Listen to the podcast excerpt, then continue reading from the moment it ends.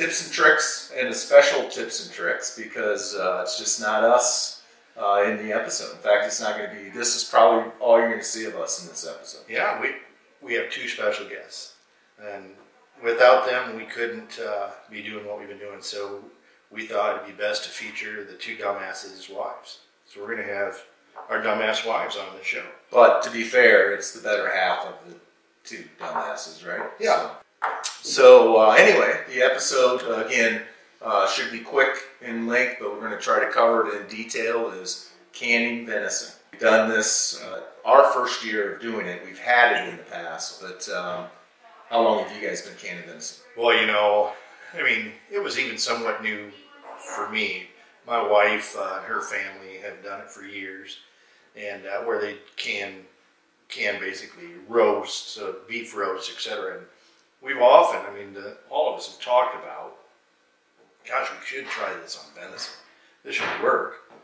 And uh, I think your wife was the first one to dip her toe in it, and then my wife uh, canned some Lamont, and uh, it turned out great. And just to be clear, the Lamont was the name of the deer Yeah. that you shot this Yeah, year. It's not a neighbor or anything, No. right? So yeah, we'll keep this short, and uh, that's what this episode's going to be about. And uh, we hope you appreciate it. You know, I, I think one other thing we might want to add is, is uh, hey, there's a reason why you want to can can the venison. It, it's it's already cooked.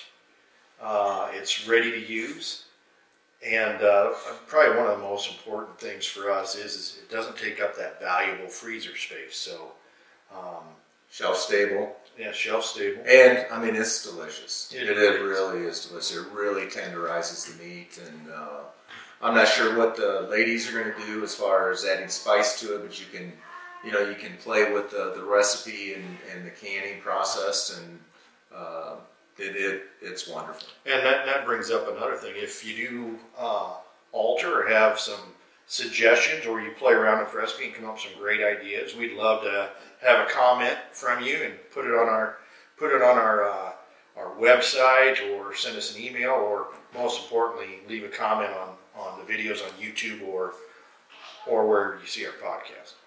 So stay with us, and uh, the next uh, part of the episode is going to be a lot better looking people, that's for sure. And uh, let's learn how to can venison. Hi, welcome YouTube viewers and podcasters everywhere. I am Samantha, wife of a dumbass. This is my friend Ruthie, another wife of a dumbass. So today we're going to explain a little bit about how to can venison. Um, it's amazing, delicious, wonderful stuff you can do about anything with, but I am a new canner. Ruthie is an expert. Um, so we've got our jars, our canner, our meat. Um, Ruthie, you want to tell them how we're going to season it and explain the pressure cookers? Yeah, so yeah, so we're basically gonna fill our jars with, uh, and we have pints and quarts, and we're going to then season them then um, with kosher salt, a little black pepper, and then we also like some fresh garlic in our canned meat. And then the other supplies that we need is actual pressure cookers. We actually have two different types here. We have a pressure gauge a canner, and then we also have a canner with a, a jiggler, which is a different type, but they both do the same thing. And most importantly, you gotta have the book and understand how to use your pressure cooker. Well, let's get started. Let's. Uh, we've got some deer roast that are thawed out, and we're going to cube those up, and we're going to get them in jars. All right, so we got our our deer. Um, we have a couple different types uh, or pieces of meat here, and so we are going to be trimming off anything um, extra fat, um, or we actually there's a bone in this one, um, and we're really just getting it prepped to go into the jars. That's right. The problem with canning deer meat is, and a lot of people don't like venison because of the gamey taste, and that's why it's so important on venison to be sure to trim the fat off of that. I put in big chunks, but it's you know whatever whatever is available. But again, I'm trying to clean off anything that I deem is either fatty or gristly or whatever, just to make sure that you don't get that gamey taste.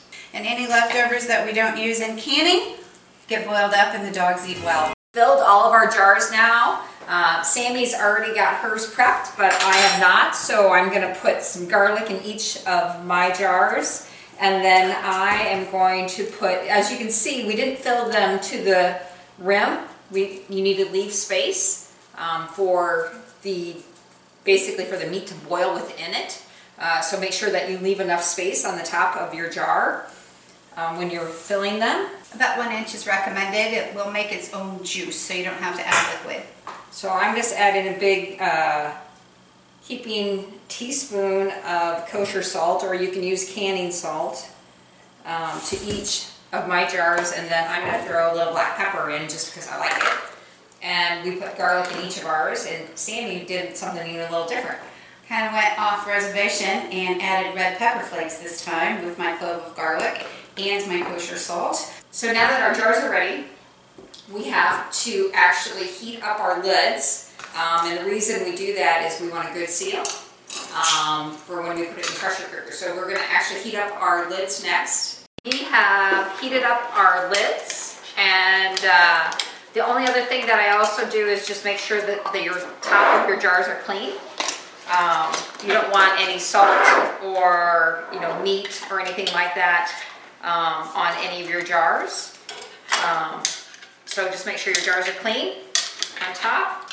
Put your lids on, and then you're going to, and they don't have to be super tight, um, but they need to be Snug. snug. Because you'll tighten them later when you take them out.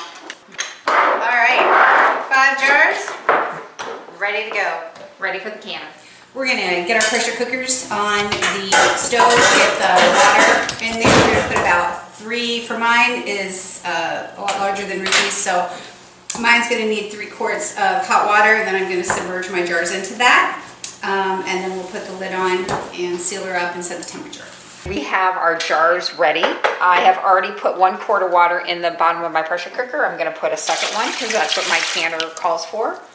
And then I'm going to position um, my jars. This can actually hold up to seven, and I only have six in here right now. That's all I had for meat, so I just uh, spaced them evenly. So we're gonna put the lid on, bring it down, and with my pressure cooker, uh, the instructions tell me that I need 10 pounds of pressure, so I'm gonna put it on the 10 pounds of pressure, and then I'm gonna put it on the stove. And we'll see what Sammy's doing over here. Hey everybody, so I've got my canner on the stove here and my jars are in here.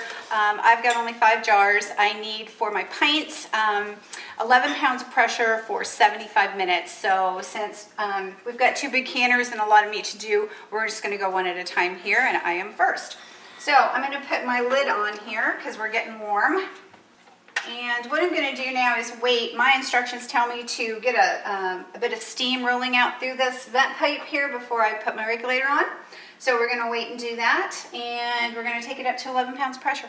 Okay, so we've got a little bit of steam. I don't know if you can see it, but we've got some wafting out of here. So we're going to go ahead and put our regulator on. And we're going to go up to 11 pounds of pressure. And then we're going to set the clock for 75 minutes. So our time is up. We have processed this for um, 75 minutes at 11 pounds of pressure and hey, look at that. It is warm, Oh, but we have beautiful cans of meat.